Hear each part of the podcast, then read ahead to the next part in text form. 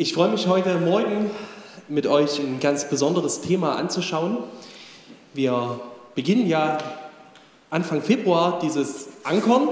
Habt ihr vielleicht mitbekommen, dieses Programm, was wir in der Gemeinde machen wollen, was darum geht, dass man irgendwie tiefer hineinkommt äh, in das, was so die Bibel lehrt und so die Grundlehren, die wichtigen Lehren äh, unseres Glaubens. Und wir haben heute und nächste Woche eine Predigt dazu, die sich so ein bisschen mit diesem Thema beschäftigt.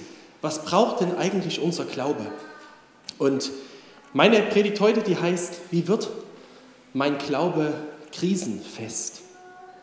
Jetzt ist es erstmal so, wenn man jetzt Glaube definieren will, was ist überhaupt Glaube? Äh, jeder Mensch glaubt irgendetwas. Wir sind hier zusammen und der überwiegende Teil der Leute, die heute Morgen hier sind, die würden sagen, ich glaube an Jesus Christus. Äh, und so ein Glaube, das bedeutet, so ähnlich wie ich das mal hier jetzt aufgebaut habe mit diesem Brett, das bedeutet so ein Stück weit das, worauf ich mein Leben stelle. Also das, wo ich sage, das hält mich, das trägt mich, das ist mein Glaube. Ja, und das können ganz verschiedene Dinge im Leben von Leuten sein, je nachdem, welche Hoffnung sie haben. Manche glauben nur, dass es ein diesseitiges Leben geht und vertrauen darauf, dass wenn sie irgendwie in diesem Leben sich viel anstrengen, sie dieses Leben gut leben werden.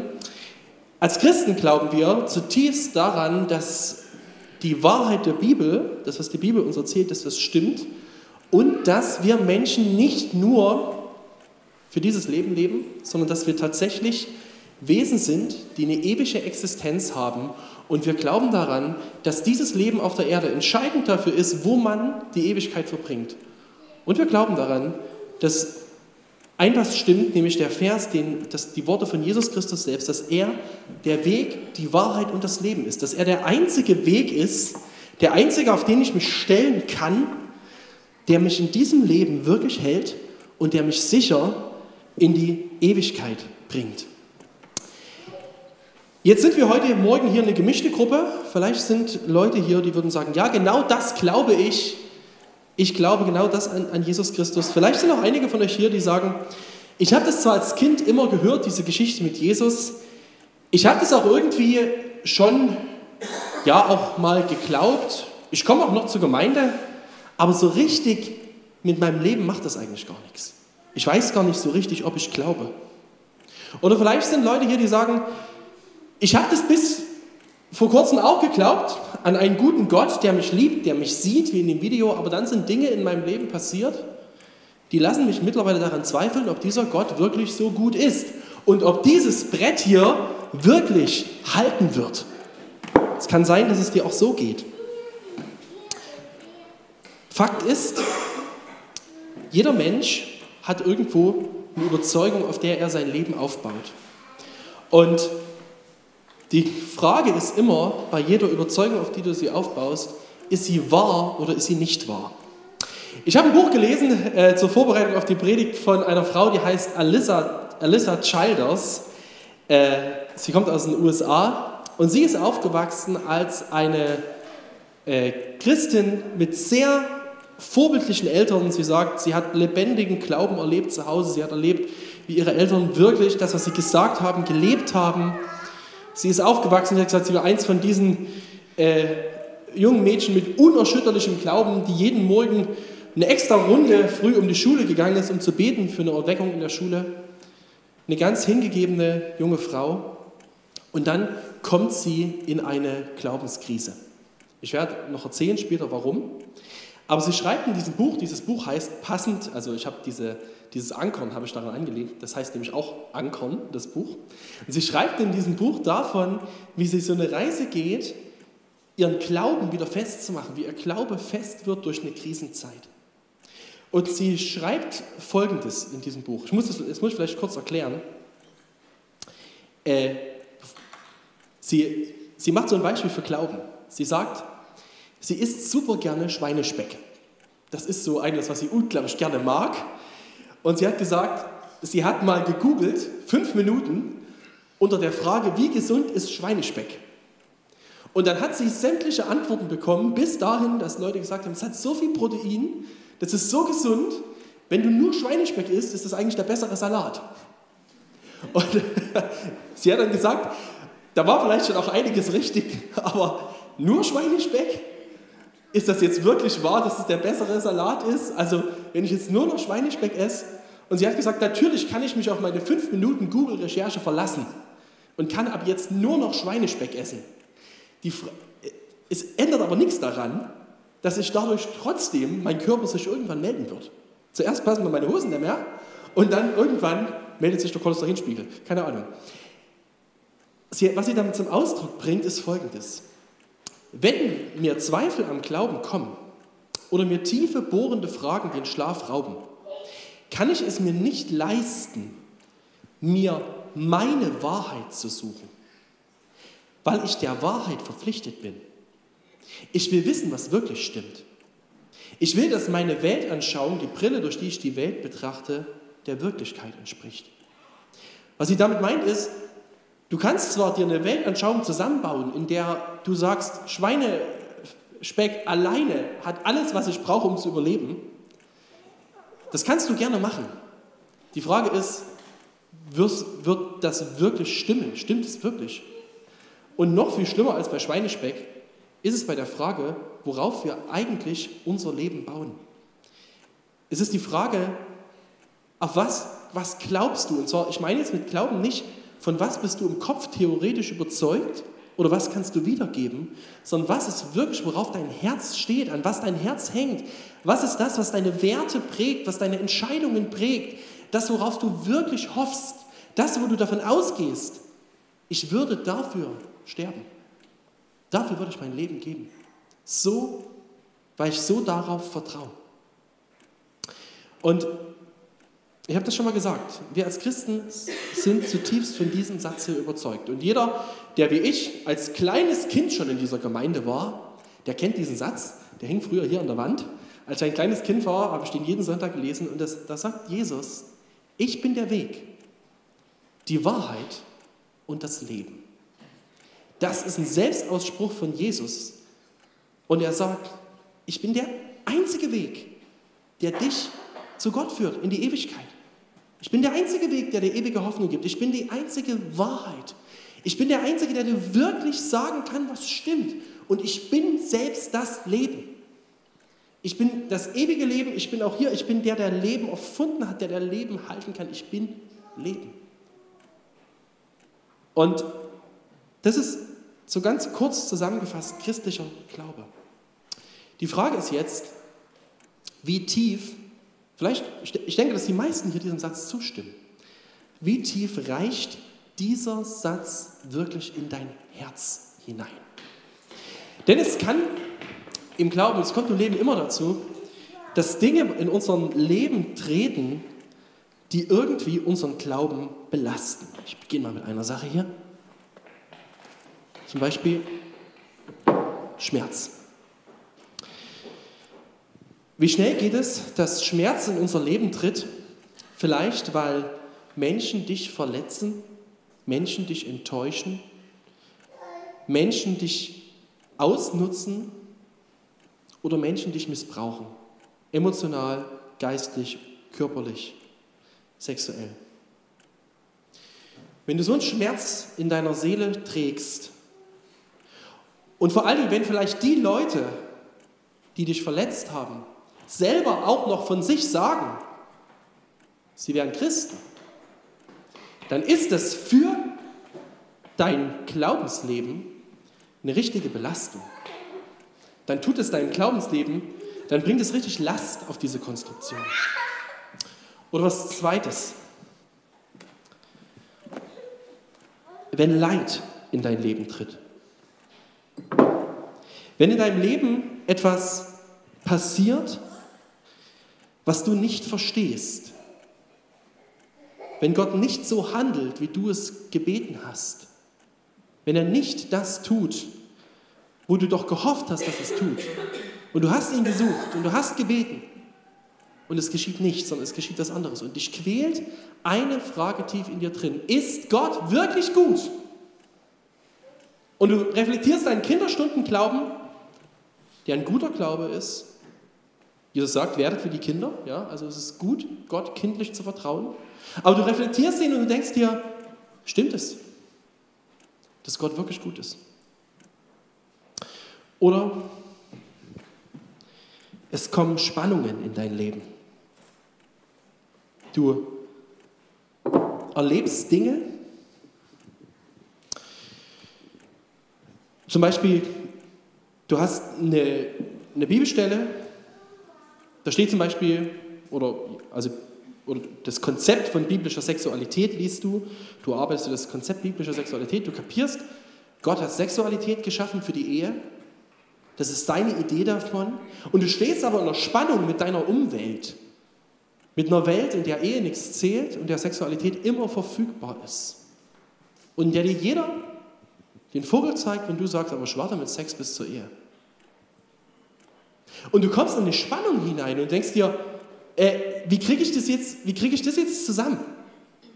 Oder wenn jemand von deinen Bekannten, ein Freund von dir sagt, oder eine Freundin, ich empfinde sexuell fürs gleiche Geschlecht.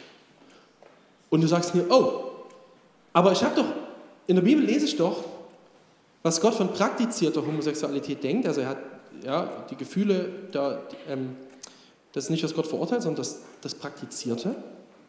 Und du denkst dir, jetzt bin ich in der Spannung. Ich will diesen Menschen lieben. Ich will ihm die Liebe Jesu bringen. Und irgendwie, wie, wie mache ich das jetzt? Und du empfindest eine Spannung in deinem Glauben. Oder das nächste, was deinen Glauben schwer belasten kann, sind Zweifel. Wenn da Sachen kommen, in dein Leben. Zum Beispiel jemand erzählt dir, du hast immer gelernt, du kannst der Bibel vertrauen, du bist durch die, deine Gemeinde gegangen oder hast es gelernt in einem Bibelkurs und jetzt kommt jemand und erzählt dir auf einmal, naja, das mit der Bibel kannst du nicht so ernst nehmen. Die Wissenschaft hat aber erkannt das. Und schon ist ein Zweifel in dein Herz gesät. Und auf einmal beginnst du zu zweifeln. Du denkst, kann ich das wirklich? Kann ich mich wirklich darauf verlassen? Und es ist eine Spannung für deinen Glauben, eine Belastung für deinen Glauben. Das war zumindest dieser letzte Punkt Zweifel, das war bei Alyssa Childers der Punkt. Sie hat auf einmal einen Pastor in ihrer Gemeinde, der sie eingeladen hat zu einem Bibelkurs und dabei ihren ganzen Glauben auseinandergenommen hat. Und sie ist richtig ins Studeln gekommen. Wenn das passiert in deinem Glauben, dann stellst du dir eine Frage. Kann ich mich da jetzt wirklich guten Gewissens draufstellen? Kann ich das? Hält mich das aus? Was ist denn, wenn ich da jetzt draufsteige und es bricht einfach zusammen? Was ist denn? Ich sehe hier eine Spannung drin, ich sehe das Brett, das biegt sich schon durch. Kann, kann dieser Glaube halten? Und es kann dich richtig, richtig in Probleme bringen. Und wir erleben zurzeit, wahrscheinlich erlebt es die Welt schon immer, aber wir erleben es durch die sozialen Medien viel schneller, dass wir mitbekommen, dass Christen öffentlichkeitswirksam ihren Glauben ablegen.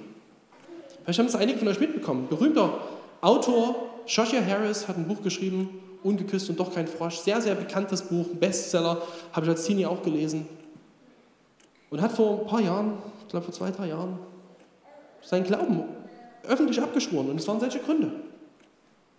Er sagte, ich kriege das nicht mehr zusammen. In den USA und Australien, Lobpreisleiter von der Hillsong Church, die Lieder geschrieben haben, die wir singen, haben offiziell öffentlich ihren Glauben abgelegt. Und wenn du in sozialen Medien unterwegs bist, dann merkst du, wie viele es Leute gibt, die zweifeln und wie viele es junge Leute gibt, die aussteigen aus dem Christentum und sagen, ich kriege das nicht mehr zusammen. Diese Dinge und das, was ich gelernt habe, das passt nicht zusammen. Und wisst ihr, ich glaube, wir leben in einer Zeit, in der das wirklich eine riesengroße Gefahr ist. Und mir ist das Thema heute ein Herzensanliegen zu predigen, weil ich mir das einmal von ganzem Herzen wünsche. Ich wünsche mir, dass niemand, der hier im Raum sitzt und der jetzt im Livestream zuguckt, an einem dieser Gründe sein Glauben zerbricht. Ich wünsche mir, dass wir alle einen Glauben entwickeln, der krisenfest ist. Und ich wünsche mir das so sehr, weil ich davon überzeugt bin, weil ich davon absolut überzeugt bin, dass dieser Glaube hält. Und weil ich absolut davon überzeugt bin, dass das, was Gott sagt, dass sein Wort wirklich zuverlässig ist. Und dass das, wie er sich das Leben gedacht hat, wirklich Wahrheit ist. Das Problem ist nur, wir leben in einer Zeit, in der wir fast alle denken, dass wir die größten Probleme unseres Lebens lösen könnten, indem wir fünf Minuten YouTube schauen. Wir leben in einer Zeit, in der wir uns zufrieden geben mit schnellen, einfachen Antworten anderer und uns sehr, sehr schwer damit tun, selber Antworten zu suchen. Und es geht so schnell, dass du irgendeine, über irgendein YouTube-Video, über irgendeinen Artikel, den du findest im Netz, wo du eigentlich Hilfe suchst, an deinem Glauben gesägt wird, der irgendwie kaputt geht. Wir leben in einer Zeit, in der das Gefühl oft höher bewertet wird als die Wahrheit. Und in der wir in Auseinandersetzungen mit solchen Krisen, und ich möchte diese Sachen wirklich nicht unterspielen, aber in der wir in der Auseinandersetzung mit solchen Krisen eher dazu neigen, Halbwahrheiten zu glauben, schnelle Sachen und eher unseren Gefühlen zu trauen, als dass wir uns die, die Mühe machen und die Arbeit machen, an diesen Fragen tief zu arbeiten.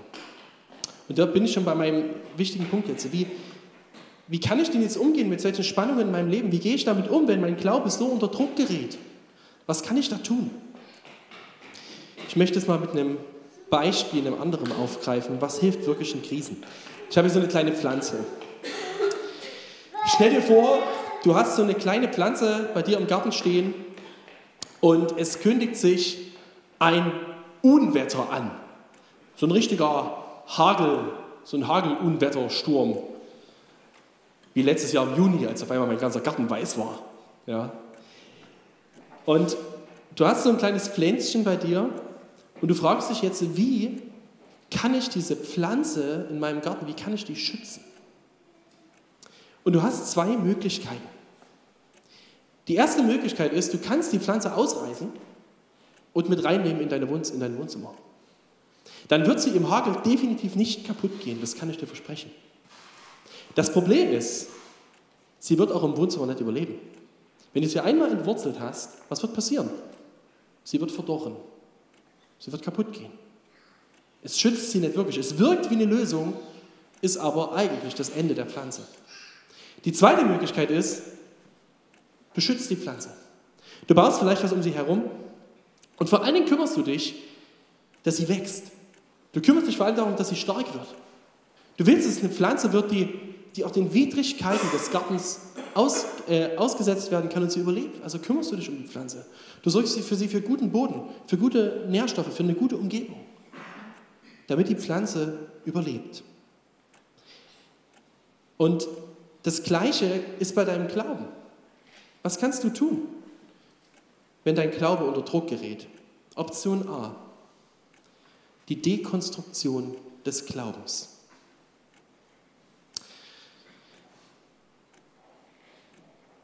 Es ist so, dass viele Christen, ich muss es vielleicht mal so erklären, ich glaube, es gibt eine Art zu glauben, ein, ein Glauben, den du lernst, äh, wie so eine kleine Pflanze, der wächst und der ist geprägt von einem kindlichen Vertrauen zu Gott. Und es ist ein guter Glaube. Aber manchmal ist dieser Glaube noch nicht so tief verwurzelt. Er lebt oft davon, dass du von anderen Leuten Dinge gehört hast und sie für dich annimmst. Und das ist gut. Und dass du einfach vertraust. Wenn jetzt aber eine Krise kommt, dann rüttelt das ziemlich an diesem Glauben und an seinen Wurzeln. Und jetzt ist die Frage, wie gehst du jetzt weiter? Und die Option A ist, dass du deinen Glauben dekonstruierst, dass du ihn auseinander nimmst. Es ist, ich werde es gleich sagen, eigentlich ist es keine Option. Aber ich will es trotzdem vorstellen, weil es genau das ist, was heutzutage viele Leute tun. Man nimmt den Glauben auseinander und prüft jedes Detail, jedes Teil im Licht der Wissenschaft, im Licht der, des Zeitgeistes, im Licht aktueller Philosophien, im Licht der Emotionen und versucht es zu bewerten. Kann das wirklich noch stimmen? Kann das wirklich wahr sein? Das Problem, am Ende dieser Dekonstruktion des Glaubens werden alle Gewissheiten aufgelöst. Der Glaube verliert seinen Anker. Alles, was bisher Gewissheit war, steht nicht mehr als Gewissheit. Kann ich der Bibel wirklich vertrauen? Nein, nein, nein, wird dann gesagt. Das musst du mal ein bisschen vernünftig sehen. Das kann doch gar nicht sein, dass das Gottes Wort ist. Und schon beginnt man das auseinanderzunehmen. Auf einmal werden, gehen Gewissheiten verloren, auf einmal wird die eigene Glaubensgeschichte angezweifelt und Gottes Erlebnisse werden auf einmal psychologisch erklärt.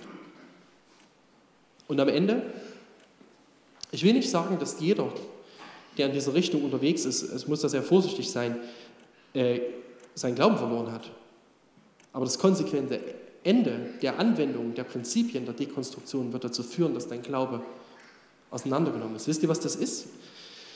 Es ist das Gleiche, als wenn ich diese Spannung in diesem Brett hier sehe.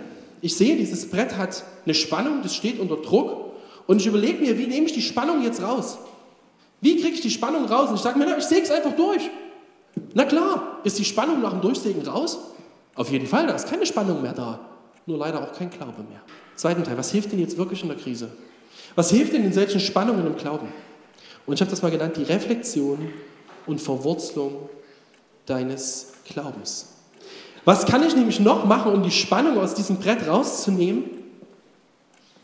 Ich könnte auch überlegen, was kann ich diesem Glauben unterbauen? Worauf kann ich ihn stellen? Gibt es vielleicht Dinge, in die ich investieren sollte, damit dieser Glaube wieder tragfähig wird? Weil es, es tut mir leid, wir werden nicht jeden Zweifel, nicht jedes Leid, nicht jede Spannung und nicht jeden Schmerz lösen. Manches wird sich lösen, aber nicht alles. Und deswegen ist die Frage, was, was, was kann ich tun? Und ich möchte dazu nochmal Alyssa Childers zitieren, die sagt, also das Stichwort ist den Glauben krisenfest machen, sie sagt, wir können nicht zulassen, dass die Wahrheit auf dem Altar der Gefühle geopfert wird. Wahrheit ist wichtig für Speckliebhaber und Wahrheit ist wichtig für Christen. Und ich finde es so einen guten Satz. Wir können es nicht zulassen. Wir müssen tiefer gehen.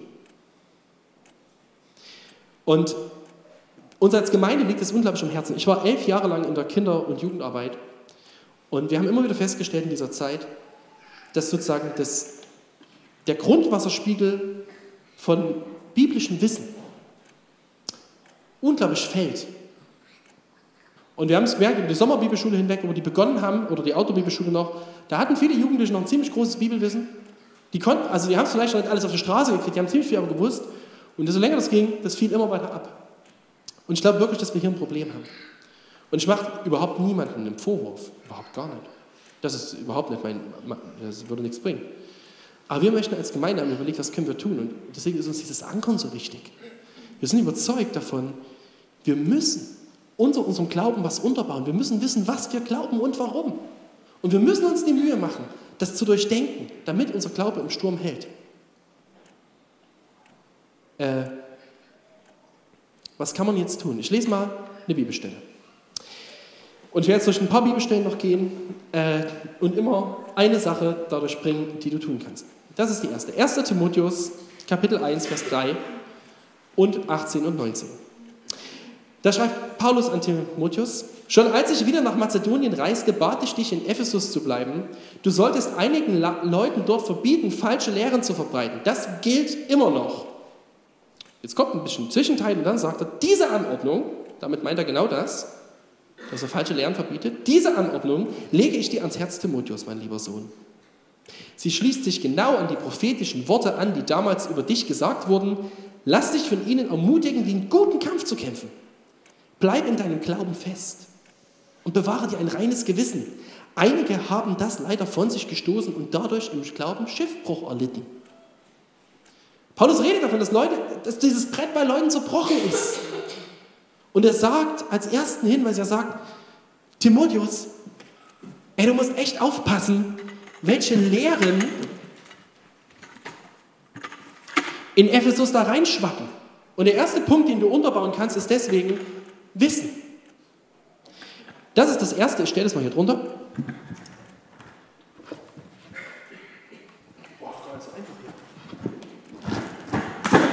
Ja, sehr gut. Wissen, das ist der erste, der erste Punkt.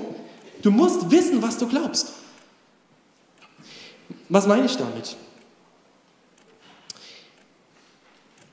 Ich meine damit, dass du deine Bibel kennst. Dass du, wisst ihr, einer der, der ich weiß, es geht mir auch oft so, aber einer der gefährlichsten Sätze langfristig ist, ich, ich glaube, irgendwo in der Bibel steht das. Ich habe da, mal, hab da mal gehört, das würde in der Bibel stehen, das. Ich mache dir keinen Vorwurf, aber wenn du gehört hast, was in der Bibel steht, merk dir die Stelle. Merk sie dir. Du sagst, dort steht es geschrieben. Das wird deinen Glauben festmachen. Ich sag dir, wenn der Zweifel kommt, wird es dir so helfen, dass du das Wort Gottes nehmen kannst, das Schwert des Heiligen Geistes und sagen kannst, aber es steht geschrieben. Das hat übrigens Jesus so gemacht, als er angefeindet wurde. Du musst wissen, deswegen lade ich dich echt ein. Mach bei diesem Ankern-Programm mit, damit du, damit du tiefer verstehst und wirklich es in deinen Kopf kriegst, was Glaube bedeutet. Wir werden bei dem Ankern-Programm so vorgehen, dass wir so Lehrsätze, so grundsätzliche Lehrsätze, dass wir Bibelverse dazu haben, eine Auslegung dazu und dass wir so immer so einen Lehrsatz haben werden, den du auswendig lernen kannst. Und ich bin davon überzeugt, es wird ein Schatz sein, den du aufbaust, der wird deinen Glauben halten in der Krise. Denn wenn die Zeit kommt, in der du vielleicht nicht mehr lesen kannst oder der dein Kopf nicht mehr so klar ist, dann wird manches, was du tief in dein Herz verankert hast, dich immer noch halten. Das ist der erste Punkt, Wissen. Das zweite, Matthäus 7, Vers 24 bis 25. Darum gleicht jeder, darum gleicht jeder, der auf meine Worte hört und tut, was ich sage, einem klugen Mann, der sein Haus auf felsigen Grund baut. Wenn dann ein Wolkenbruch niedergeht und das Hochwasser steigt und der Sturm tobt und an dem Haus rüttelt, stürzt es nicht ein, denn es ist auf Felsen gegründet. Jesus nimmt dieses Bild, er redet davon, dass ein Sturm einen, Glauben angreift. Und was ist das, was jemand tun soll? Jeder, der meine Worte hört und tut. Das ist mein zweiter Punkt, was deinen Glauben krisenfest macht. Das Tun.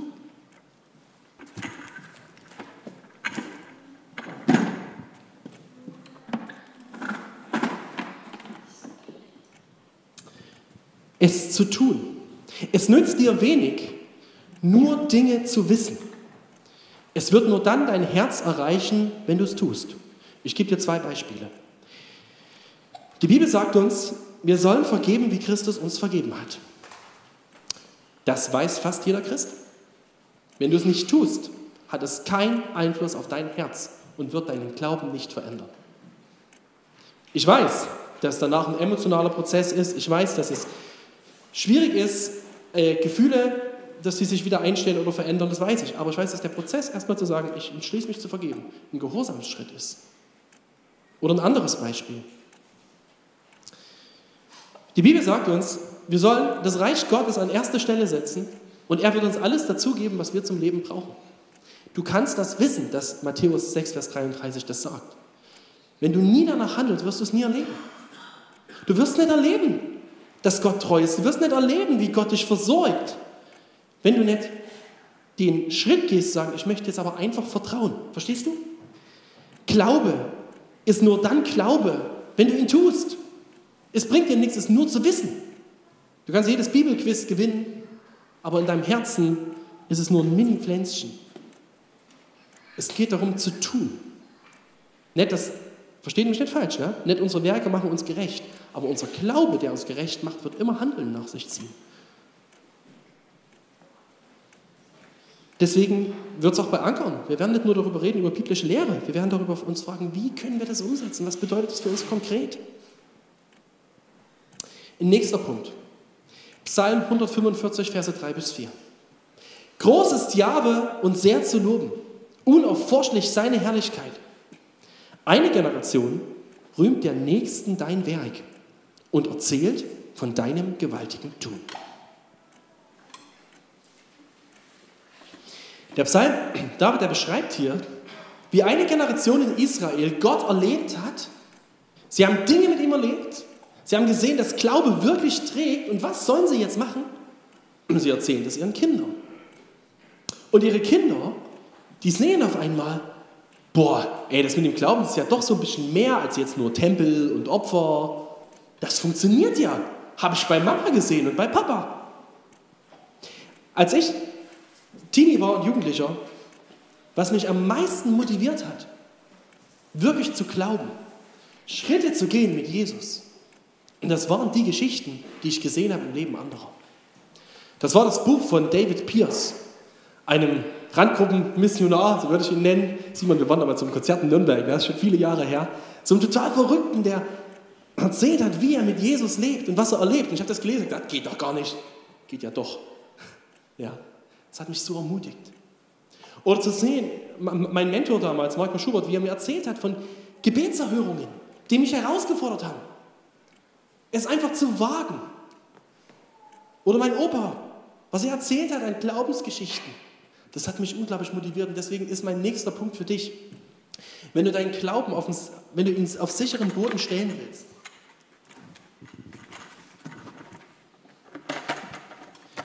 dann musst du hinsehen.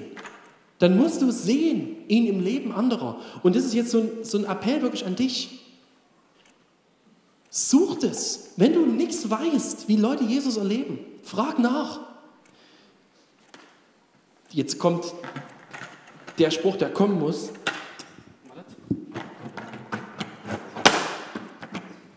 Eine der besten Möglichkeiten ist, wenn du Glauben dafür mit anderen teilst und zum Beispiel dabei bist in der Kleingruppe.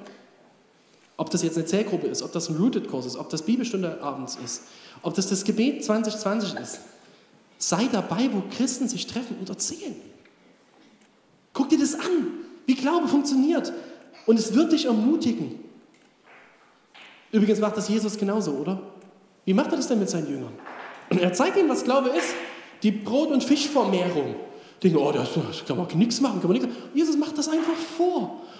Und die können danach erzählen, wow, das klappt bei dem. Schau dir den Glauben anderer an, bemühe dich darum, lies Biografien. Ach übrigens, du wirst wahrscheinlich nicht ganz ums Lesen oder Hören uns drum kommen. Okay. Nächster Punkt. Was macht deinen Glauben noch fest? Lasst vielmehr Christus, den Herrn, die Mitte eures Lebens sein. Und wenn euch jemand nach eurer Hoffnung fragt, seid immer bereit, Rechenschaft zu geben. Es gibt etwas, den Punkt, den hat mir Andreas noch verraten, bin ich gar nicht gleich drauf gekommen. Es gibt etwas, das deinen Glauben unglaublich stärkt, ihn zu teilen. Deinen Glauben zu teilen. Weißt du, du kannst, ich glaube, viele von uns sind spontan etwas davon überfordert von der Frage, was glaubst du eigentlich und worauf hoffst du? Warum bist du Christ? Aber stell dir mal vor, du machst dir um diese Frage immer wieder deswegen Gedanken, weil du anderen davon erzählen willst. Das wird deinen eigenen Glauben verfestigen. Ich predige ja in der Gemeinde öfters und auch sonst, und wisst ihr was, ich muss euch jetzt mal ganz ehrlich was sagen. Ich bin mega froh, weil 90% oder 95% von den Predigten habe ich, ich ganz alleine. Weil es unglaublich wertvoll ist, eine Predigt vorzubereiten und der größte Nutznießer ist man selbst. Das ist wie bei einem Eisberg. Ja? Das meiste liegt unter Wasser und was noch rauskommt bei der Predigt ist nur die Spitze. Und deswegen will ich dir Mut machen, teile deinen Glauben. Mach dir, mach dir darum Gedanken. Das wird deinen Glauben verfestigen und es wird dir helfen, ihn zu durchdenken.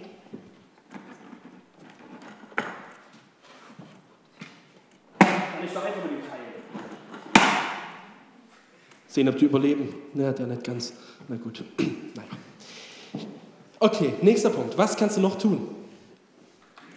Die Juden in Beröa aber, das ist Apostelgeschichte 17, waren aufgeschlossener als die in Thessalonich. Sie nahmen die Botschaft bereitwillig auf und studierten täglich die heiligen Schriften, um zu sehen, ob das, was Paulus lehrte, wirklich zutraf. Paulus ist also auf Missionsreise und er erlebt dort viel Widerstand von Juden, die sich nicht vorstellen können, dass Jesus der Messias ist und noch weniger, dass er auch für die Heiden gekommen ist. Das finden die so herausfordernd, dass die meisten Juden Paulus glatt ablehnen, steinigen, was auch immer. In Beröa gibt es andere Juden. Die haben einen großen Vorteil. Sie haben auch Zweifel. Die finden diesen dahergelaufenen ehemaligen Pharisäer auch irgendwie komisch. Aber sie machen was Entscheidendes. Sie setzen sich mit dem, was er sagt, ganz genau auseinander. Sie suchen, sie studieren. Und weißt du, ich will dir jetzt echt Mut machen. Vielleicht sagst du, tolle Predigt, aber ich bin froh, dass mein Glaube gerade eben keine solchen Herausforderungen hat. Aber wenn du in so einer Herausforderung stehst, dann möchte ich dir Mut machen, suche, suche, such nach Antworten. Such nach Antworten. Denn es gibt wirklich gute Antworten.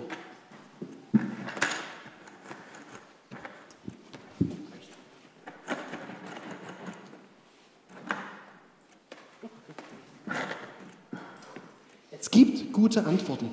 Und davon bin ich zutiefst überzeugt, dass du wirklich in deinem Glauben, das Glaube nicht bedeutet, einfach naiv alles zur Kenntnis zu nehmen. Du darfst suchen und du kannst gute Antworten finden, auch auf komplizierte Fragen.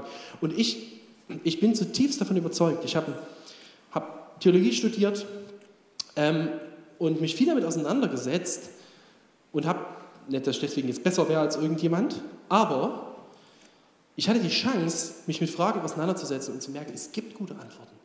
Und ja, du kannst gute Antworten geben. Und die Bibel ist ein sehr, sehr logisches, sehr schlüssiges Modell, um dieses Leben zu erklären. Schlüssiger als vieles, was die Wissenschaft uns anbietet. Die Bibel ist vertrauenswürdig. Sie ist das am besten bezeugteste Buch der ganzen Geschichte. Es gibt kein Buch überhaupt aus der Antike, was so viele Textstellen gefunden hat. Und gerade es gibt Stellen von Jesaja, die Jesus ankündigen, die hat man gefunden, die sind von vor 250 vor Christus. Es ist so gut bezeugt. Und es gibt die Archäologie, bringt so viele Dinge hervor, wo sie zeigt, ja, was die Bibel sagt, stimmt. Und ich will dir Mut machen. Gib dich nicht zufrieden mit fünf Minuten YouTube und ein paar Leuten, die dir einreden, dass dein Glaube Quatsch ist. Sondern such. Und ich gebe dir ein paar Tipps. Hier sind also vier Möglichkeiten, die du tun kannst. Einmal die Seite Frogbirds oder die App von Jürgen Fischer. Gibt es eine App, Frogbirds, er hat einen Podcast mit super guten Themen, biblisch Dinge zu durchdenken. Er hat dort einen Apologetik-Teil, wo er Videos verlinkt hat, die sozusagen den Glauben verteidigen, die super sind. Oder das Buch Ankern von Elisa Childers, kannst du vorne in der Bücherstube kaufen. Denke ich. Wenn nicht, bestellst du es dort. Eine super Geschichte über die Dekonstruktion und wieder Zurückfindung zum Glauben. Für junge Leute, das Buch von Rebecca McLaughlin. Zehn Fragen über Gott, die jeder junge Mensch sich stellen sollte. Hey, ihr Eltern, kauft euch dieses Buch, wenn eure Kinder im Teenie-Alter sind. Kauft es und geht es mit ihm durch. Oder Timothy Keller ist ein bisschen tiefergehender. Wozu glauben? Es gibt so gute Bücher und die werden dir Antworten geben. Und ich möchte dir Mut machen, such. Such nach Antworten. Und komm auch hier, komm, komm auf, auf uns zu, aus dieser Gemeinde, auf Leute, frag nach. Wir werden nicht jede Frage in der Predigt behandeln können. Aber komm, such. Es wird sich lohnen. Investier da Zeit. Es hängt davon mehr ab, als du denkst. Und mein letzter, mein letzter Punkt. Das ist der Berufung der Jünger. Danach traf Philippus Nathanael und sagte zu ihm, wir haben gefunden, von dem Mose im Gesetz schreibt und auch die Propheten angekündigt haben, es ist Jesus aus Nazareth, ein Sohn von Josef. Nazareth? Kann von da etwas Gutes kommen? fragte Nathanael. Philippus erwiderte nur, komm und sieh selbst. Als Nathanael, als Jesus Nathanael kommen sah, sagte er, das ist ein wahrer Israelit, ein Mann ohne Falschheit. Woher kennst du mich? fragte Nathanael. Jesus antwortete, ich sah dich noch, als du unter dem Feigenbaum warst, bevor Philippus dich rief. Da erklärte Nathanael, Rabbi, du bist der Sohn Gottes, du bist der König Israels. Nathanael ist ein kluger Mann. Er lässt sich von dem begeisterten Philippus, der ihm erzählt, ich habe den Messias getroffen und er kommt aus Nazareth, nicht sofort mitnehmen, sondern er denkt nach und sagt, Nazareth, Galiläa, Gebiet der Heiden, das glaube ich nicht. Da kommt kein Messias her. Nein, nein, nein, nein. Er hat Zweifel. Er hat Zweifel. Und ist, der sitzt schon so unterm Baum, da kannst du dir vorstellen, so, ne? wie er so nachdenkt und sinniert und zweifelt. Und dann sagt Philippus ihm, komm und sieh. Und jetzt kommt das Entscheidende an Nathanael. Was macht er? Nathanael sagt nicht, ach Philippus, komm, das ist doch sinnlos. Ich, ich weiß schon selber, wo ich hingehen muss.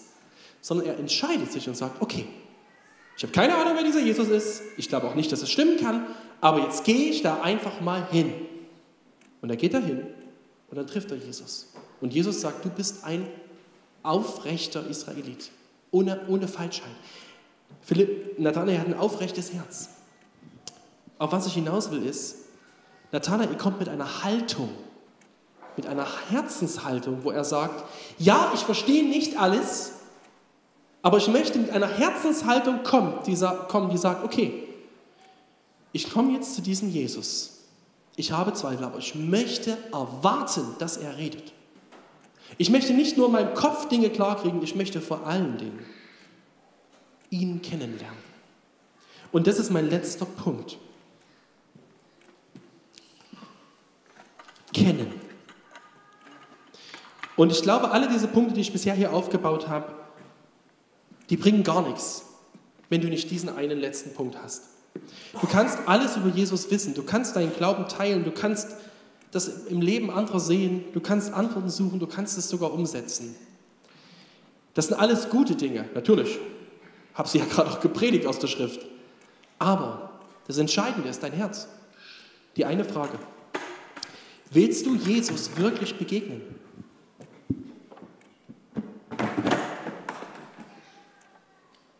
Möchtest du ihn wirklich kennen? Und das ist das, wie die Bibel Glaube am Ende definiert.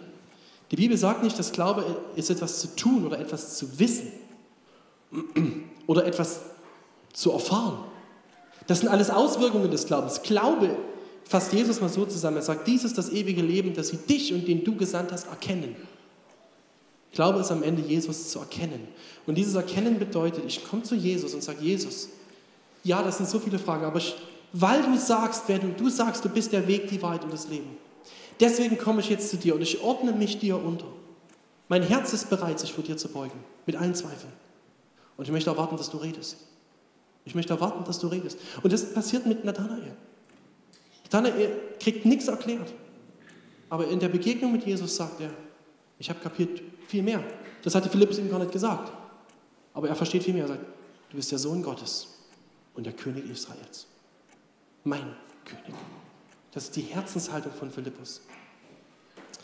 Und das ist vielleicht die entscheidende Frage. Ich möchte noch kurz da ein Zeugnis dazu geben. Als ich selber durch eine Zeit von schwerem Leid gegangen bin, da war natürlich die Frage ganz schnell oben auf, warum passiert das? Und die Frage ist wichtig, aber ich habe gemerkt, dass diese Frage eigentlich nur auf der Oberfläche schwebt, weil ich habe kapiert, die Antwort würde ich gar nicht fassen können.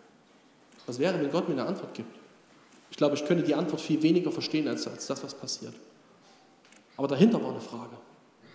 Ich war beten, damals in Leipzig, und ich habe kapiert, meine eigentliche Frage ist Gott, nicht warum passiert es, sondern Gott, wer bist du? Wer bist du eigentlich? Bist du wirklich gut? Bist du wirklich der, für den ich dich immer gehalten habe? Und ich weiß, dass ich damals eine Entscheidung getroffen habe. Ich habe zu Gott gesagt, Gott, es fühlt sich gerade alles nicht so an, wie ich mir das vorgestellt habe. Aber du hast mir gesagt, wer du bist. In deinem Wort. Und ich habe gesehen im Leben von anderen, wer du bist. Und ich habe dich erlebt als der, der du bist. Und ich entscheide mich jetzt, einfach darauf zu vertrauen, dass du bist, der du bist. Auch wenn ich es nicht verstehe. Und das hat mein Herz durchgetragen. Es hat sogar tiefer mein Herz verankert im Wissen darum, wer Gott ist. Ich habe tiefer verstanden, dass ich ihn nicht verstehe und trotzdem bei ihm am sichersten Ort der Welt bin. Und wisst ihr, Johannes schreibt ein paar Verse bevor der Geschichte mit Nathanael. Seht. Was sagt Johannes, als er Jesus sieht? Seht, das ist das Opferlamm Gottes, das die Sünde der Welt auf sich nimmt. Er lädt uns ein und sagt, seh mal hin. Das ist das Opferlamm Gottes. Das ist der, der kam, um an deiner Stelle zu leiden, um an deiner Stelle das Größte zu tun, was nötig war für dein Leben. Das ist der, der kam, um sogar die Sünde der ganzen Welt auf sich zu nehmen. Es ist der, der die Hoffnung ist für eine bessere Welt in der Ewigkeit. Er ist der, der gekommen ist, um die Frage zu lösen, die du dir nicht mehr gestellt hast. Seh ihn dir an. Lern ihn kennen. Und du wirst merken, selbst wenn du nicht alles verstehst, es wird halten. Denn trotz aller Dinge, die da sind, ist das hier ein Glaube, der hält. Der hält. Nicht, weil ich zu dolle glaube oder der Glaube stärker geworden wäre, sondern weil er fest verwurzelt ist. Wir werden gleich miteinander Abendmahl feiern und ihr seid eingeladen dazu, ganz bewusst vor Jesus zu kommen und diese Einladung anzunehmen. Komm und sieh. Jeder, der an Jesus glaubt und der diesen Glauben in der Taufe bezeugt hat, ist eingeladen, dieses Abendmahl zu nehmen und ganz neu vielleicht zu sagen, Jesus, da gibt es Dinge, die ich gerade nicht verstehe, aber ich möchte kommen und ich möchte dich kennen, wie du bist. Ich möchte auf dein Kreuz vertrauen, denn in deinem Kreuz kommt das alles zusammen. Das, was ich nicht verstehe und das, was trotzdem wahr ist. Und dich aufmachen und sagen, Jesus, ich möchte dich bitten, mach meinen Glauben fest. Und für alle die von euch, die sagen, ich bin mir mit der Sache mit Jesus nicht sicher, es werden Gebete an der Leinwand sein, die ihr beten könnt. Ihr könnt mit Jesus ins Gespräch kommen und ihn suchen. Ich möchte enden mit ein paar Sätzen, die mir gestern Abend kamen. Heute früh habe ich sie ausformuliert. Es gibt keine umfangreichere Botschaft. Nee, hier oben will ich beginnen. Anders. Es gibt keine einfachere Botschaft als dass der Glaube an Jesus rettet. Es gibt auch keinen einfacheren Satz als Gott ist Liebe. Und keine einfachere Wahrheit als Gott ist gut. Und es gibt auch keine einfachere Antwort als einfach Jesus. Und es gibt kein simpleres Prinzip als Glaube. Und gleichzeitig gibt es keine umfangreichere Botschaft als die Botschaft, dass Glaube rettet. Es gibt keine tiefere Beschreibung von Gott, als dass er Liebe ist. Es gibt keine komplexere Wahrheit, als dass Gott gut ist. Und keine größere Antwort als Jesus. Und kein höheres Prinzip, als zu glauben. Das ganz Einfache und das ganz Komplexe, das ist im Evangelium zusammen. Es reicht aus, kindlich zu glauben. Und du bist gerettet. Und gleichzeitig ist Glaube auch ein Vorstoß in etwas, was wir nie ganz erfassen werden. Ich möchte dich einladen, deinen Glauben bewusst, kindlich zu vertrauen und gleichzeitig ihn festzumachen. Und ich möchte jetzt nochmal mit uns beten und stehen nochmal dazu auf. Herr Jesus Christus, ich möchte dir Danke sagen dafür, dass du selber Gott sichtbar gemacht hast, dass die Herrlichkeit Gottes mit dir sichtbar geworden ist. Eine Herrlichkeit voll Gnade und Wahrheit. Und du siehst, wo wir im Glauben herausgefordert sind. Ich bitte dich für jeden hier im Raum, der gerade zweifelt, der vielleicht gerade diesen Schmerz hat, der vielleicht gerade nicht mehr glaubt, dass du gut bist oder bei dem der Zweifel angefangen hat zu nagen. Herr, schütze unseren Glauben. So wie es der Mann sagt, der zu dir kommt und sagt, ich glaube, aber hilf meinem Unglauben. Darum bitte ich dich, Herr, dass unser Glaube fest ist, hab Dank dafür, dass dein Heiliger Geist in jedem lebt, der an dich glaubt. Und dass er selber es ist, der in unserem Herzen bezeugt, dass wir deine Kinder sind. Und ich bitte dich, dass du dieses Zeugnis deines Geistes laut machst in unserem Leben. Und uns hilfst, unseren Glauben fest zu gründen. Amen.